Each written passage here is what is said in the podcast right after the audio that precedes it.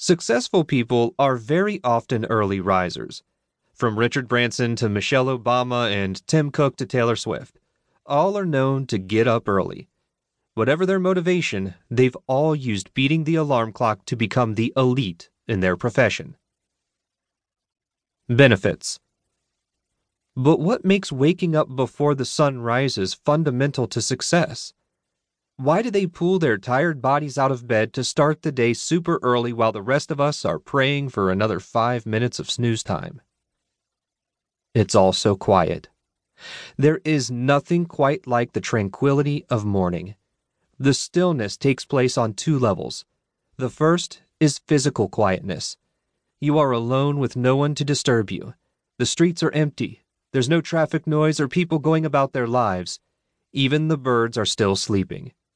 With the majority still in slumber, there's no SMS or phone calls, and one of my favorite things about beating the sun up is the lack of social media updates to attract your eye. The second level is mental stillness. With people still at rest, it creates a waiting area vibe whereby you don't speak and all you have are your thoughts. What's more, as you've just woken, the mind is clear as less events have taken place for you to process leaving you to fully focus on the task ahead. Whereas physical stillness can be achieved through extra sleep, mental stillness is only attained in the peaceful early hours. A fresh mind is a creative mind. I find my mind produces the best ideas in the morning. There are fewer distractions and less to think about. For the main part, all my mind usually has to process on a morning is how hungry I am. What's left are my ideas. Leaving your creative thinking until late in the day, say around 7 p.m., there are multiple conversations, events, and experiences that the mind needs to digest, which can make it cloudy and tired, meaning it's harder to concentrate. When you've handled a rude coworker or customer, is the mind really in the best state to produce great ideas?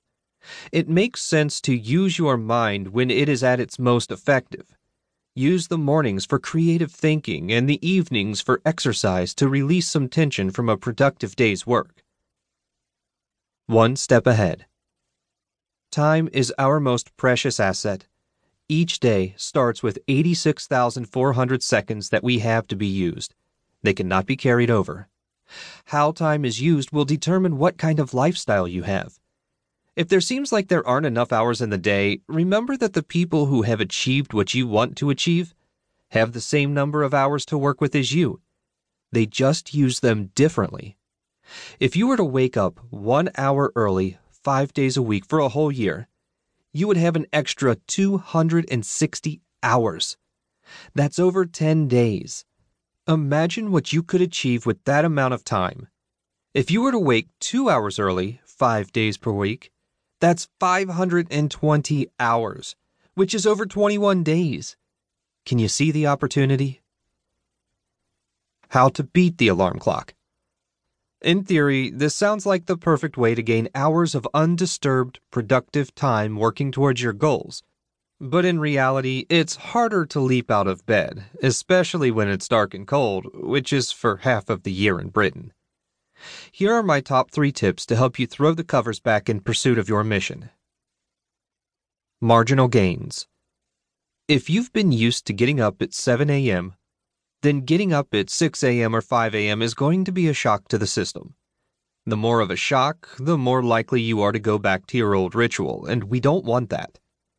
Instead, move your alarm clock back 15 minutes for three days.